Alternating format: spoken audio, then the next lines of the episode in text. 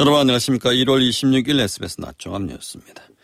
네, 국민의힘 배현진 의원을 공격한 중학생 피의자가 오늘 응급 입원 조치됐습니다. 네, 경찰은 연예인을 만나러 갔다가 우발적으로 범행했다는 진술을 확보했습니다. 이재명 민주당 대표에 이어 배현진 국민의힘 의원도 피습을 당하면서 총선을 앞둔 정치권에서 테러에 대한 불안감이 커지고 있습니다. 윤석열 대통령은 중대재해처벌법 대상 확대를 유예하는 법안이 국회에서 처리되지 않은 데 대해 야당의 무책임한 행위에 강력한 유감을 표명한다고 밝혔습니다. 이상 시간 주연이었습니다. 첫 소식입니다. 어제 국민의힘 배현진 의원을 공격한 중학생 피의자가 오늘 응급 입원 조치됐습니다. 경찰은 연예인을 만나러 일대를 배회하다 우발적으로 범행했다는 진술을 확보하고 자세한 범행 경위를 조사하고 있습니다. 김죽 기자의 보도입니다. 경찰은 어제 국민의힘 배현진 의원을 공격한 중학생 A군을 특수폭행 혐의로 체포한 뒤 보호자 입회하에 조사를 벌였습니다. A군은 만 14살로 촉법소년은 아닌 것으로 확인됐습니다. 경찰은 피의자가 미성년자인 점과 건강 상태 등을 고려해 오늘 새벽 한 병원에 응급입원 조치했습니다. 응급입원은 정신질환자로 추정되는 사람이 자신이나 다른 사람을 해칠 위험이 있어 사정이 급박한 경우 정신의료기관에 3일 이내에 입원시킬 수 있는 제도입니다. A군 측은 경찰 조사에서 평소 우울증 치료를 받았고 최근 입원 대기 상태였다고 진술한 걸로 전해졌습니다. 또 범행 전 연예인이 많이 다니는 미용실에서 사인을 받기 위해 기다리다 배 의원을 만나 우발적으로 범행했다고 주장하고 있는 것으로 알려졌습니다. 범행에 사용했던 돌도 A군이 평소 외출할 때 가지고 다녔던 것으로 진술했습니다. 27명 규모의 수사 전담팀을 꾸린 경찰은 의료 기록 등과 주변인 진술, 행적 조사 등을 토대로 진술의 사실 여부를 확인하고 있습니다. 경찰은 배의원이 습격받을 당시 개인 일정을 소화 중이었고 A군이 범행 직전 배의원에게 본인이 맞는지 확인한 점 등을 고려해 계획 범행 가능성도 배제하지 않고 있습니다. 어제 두피 봉합 처치를 받은 배의원은 이틀째 병원에서 치료를 받고 있습니다. 어지럼증을 호소하고 있는 배의원은 오늘 중 경찰에 피해자 진술을 할 계획인 것으로 전해졌습니다. SBS 김지욱입니다. 배현진 의원의 피습 소식에 총선을 앞둔 정치권에서는 불안감이 확산하고 있습니다. 정치인들이 혐오와 음모를 조장해 물리적 폭력을 유발하는 환경을 만들고 있다는 자성의 목소리도 나옵니다. 이성훈 기자입니다. 이재명 민주당 대표에 이어 배현진 국민의힘 의원도 피습을 당하면서 정치 테러에 대한 불안감이 커지고 있습니다.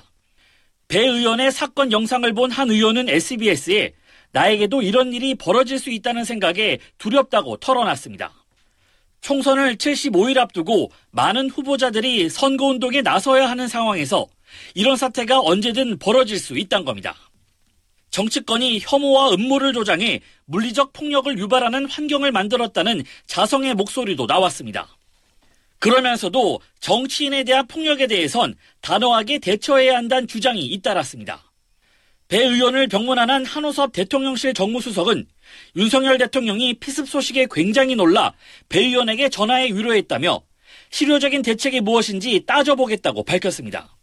하태경 국민의힘 의원은 이번 사건에 대해 무분별한 의혹을 제기하기보단 차분히 수사 결과를 지켜보자고 강조했고 김준우 정의당 비대위원장은 모든 정당 대표들을 만나서 정치 공존 선언을 하자고 제안했습니다.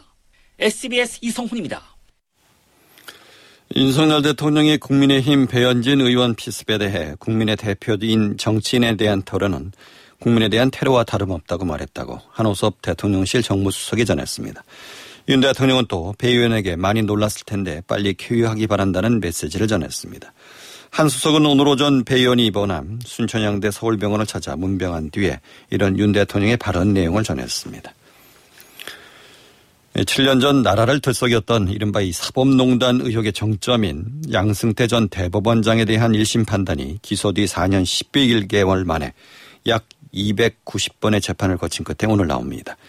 양 전 대법원장은 상고법인 법원 도입과 법관 제외 공관 파견 등을 관철시키기 위해서 직권을 남용해 일제 강제동원 피해자 손해배상 소송 등 여러, 여러 재판에 개입한 혐의 등으로 지난 2019년 2월 구속 기소됐습니다.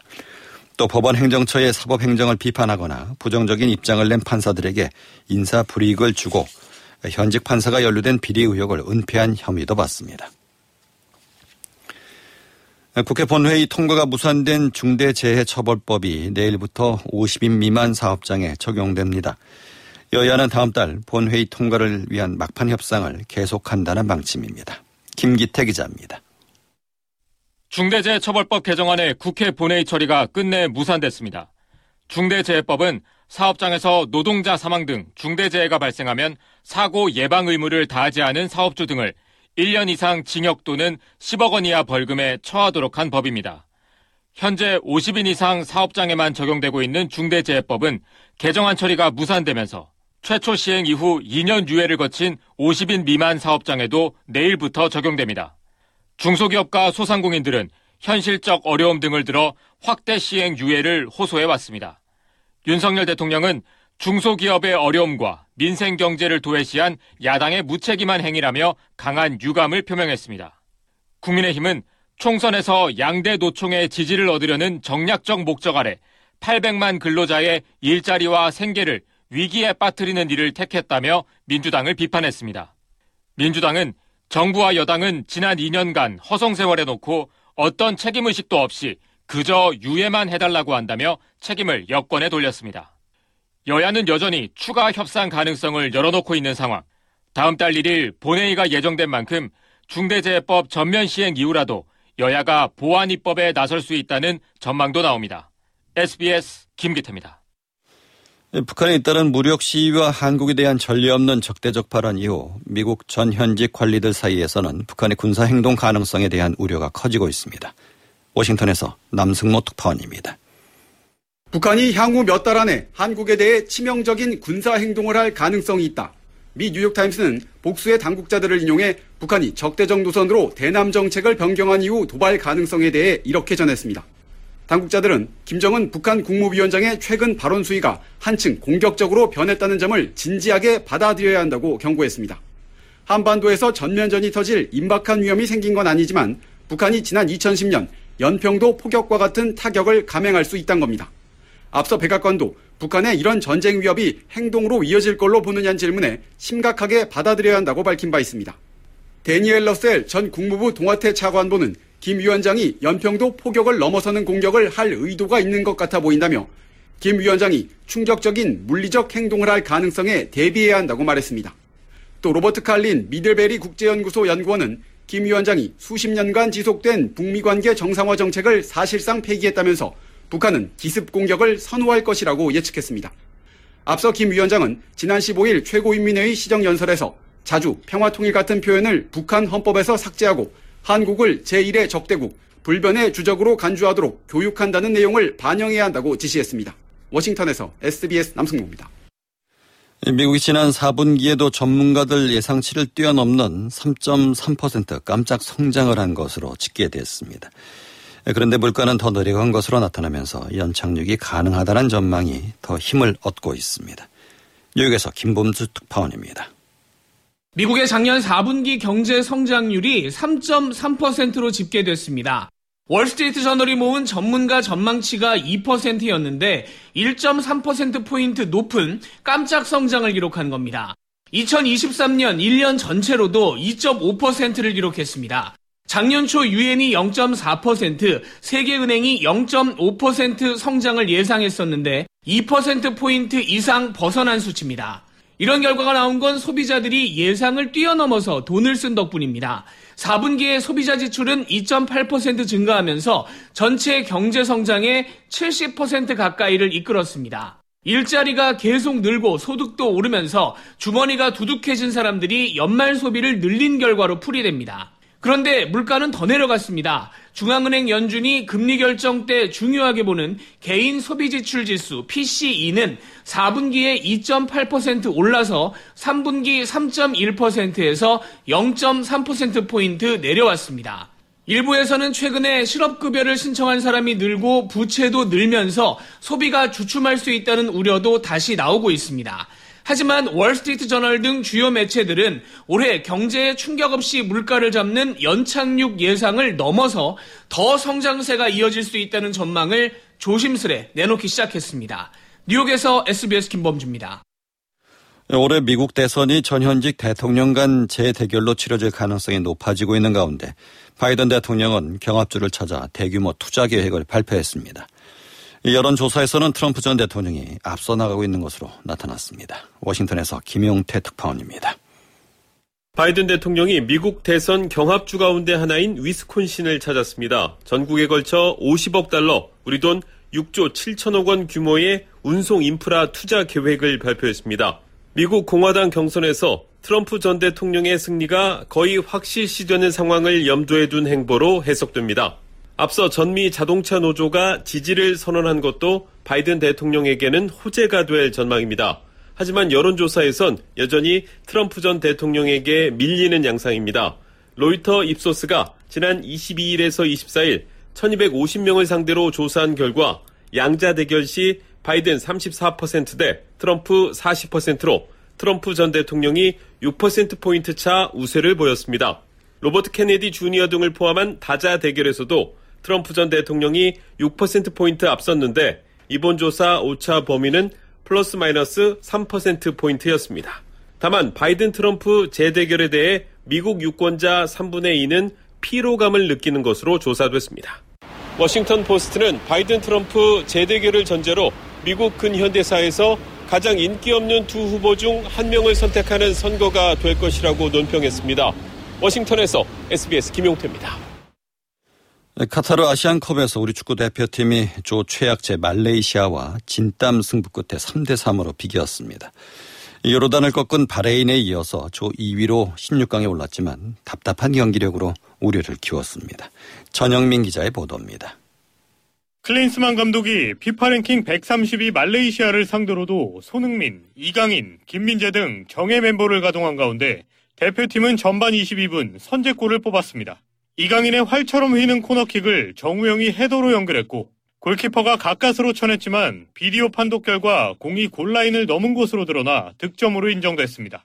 전반에 일방적인 경기를 하고도 한 골밖에 뽑지 못한 대표팀은 후반에 급격하게 흔들렸습니다. 후반 6분 수비 진영에서 공을 빼앗긴 뒤 하림의 개인기에 농락당하며 동점골을 내줬고 11분 뒤 서령우의 파울로 아이만에게 페널티킥 역전골까지 헌납했습니다.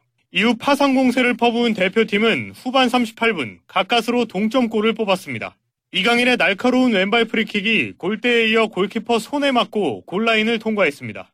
말레이시아 골키퍼의 자책골 덕분에 균형을 맞춘 대표팀은 후반 추가 시간 4분 오현규가 얻어낸 페널티킥을 손흥민이 가볍게 차넣으며 승부를 뒤집었지만 종료 직전 로벨 모랄레스에게 통안의 한 방을 얻어먹고 고개를 숙였습니다. 졸전 끝에 말레이시아와 3대3 무승부를 기록한 대표팀은 요르단을 1대0으로 꺾은 바레인에 밀려 조 2위가 됐습니다.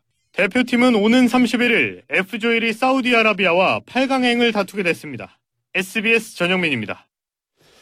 수십억 원대 비자금을 조성한 혐의로 재판에 넘겨진 장원중 신풍제약 전 대표와 전직 임원에게 실형이 선고되었습니다.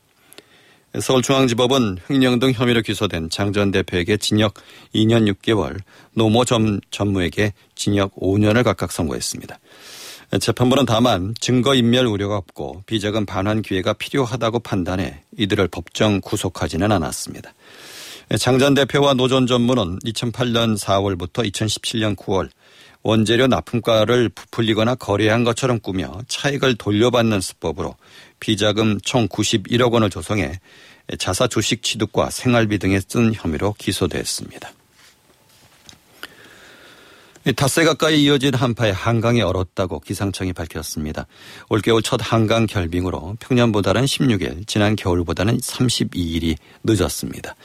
2000년대 들어서 두 번째로 늦어 늦게 한강이 언 것이기도 한데 한강 결빙일은 점차 늦어지는 추세입니다. 차량을 훔쳐 도주하던 40대 남성이 흉기를 들고 경찰에 저항하다가 실탄을 맞고 체포됐습니다. 인천 강화경찰서는 특수 공무집행 방해와 절도 혐의로 43살 A씨를 붙잡아 조사하고 있다고 밝혔습니다. A씨는 어제 새벽 인천 남동구에서 차량을 훔쳐 달아난 뒤 경찰이 추적해오자 오늘 새벽 4시 40분쯤 경기도 김포시 대곤면에서 흉기와 전기 충격기를 들고 난동을 부렸고 경찰은 A씨의 다리 부위에 실탄을 쏴서 체포했습니다. 이 과정에서 경찰관 2명도 팔 부위를 다쳤습니다.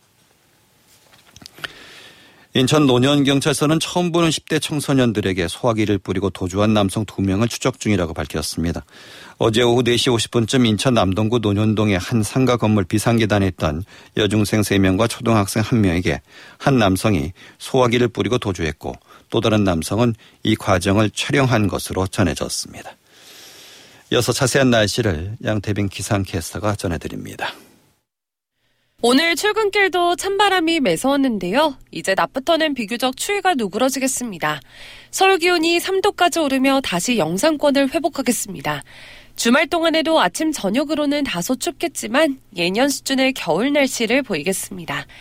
동해안에는 건조주의보가 발효 중입니다. 그 밖에 내륙 또한 대기가 메말라 피부에 직접 느껴질 정도인데요. 화재 위험이 높은 환경인 만큼 불씨 관리 잘 해주셔야겠습니다. 현재 전국 하늘 맑게 드러나 있습니다. 먼지 없이 공기가 깨끗하고요. 구름만 일부 지나고 있습니다. 오늘 별다른 비나 눈 예보 없이 쾌청한 날씨가 이어지겠습니다. 다만 동해안에는 강한 너울성 파도가 밀려와 해안가 접근은 자제하시는 게 좋겠습니다. 낮 기온은 서울이 3도, 대전 5도, 광주와 대구 7도까지 오르겠습니다. 당분간 대체로 맑겠고 크게 춥지 않겠습니다. 날씨였습니다. 휴양입니다. 주가가 상승하고 있습니다. 오후 2시 현재 코스피는 어제보다 14.58포인트 오른 2484.92를 기록하고 있습니다. 사무용 전자제품, 복합 유틸리티 등이 상승하는 가운데 광고와 해운사 등은 하락하고 있습니다. 코스닥은 10.68포인트 오른 834.42를 기록하고 있습니다. 서울의 현재 기온은 영상 4도, 습도는 40%입니다.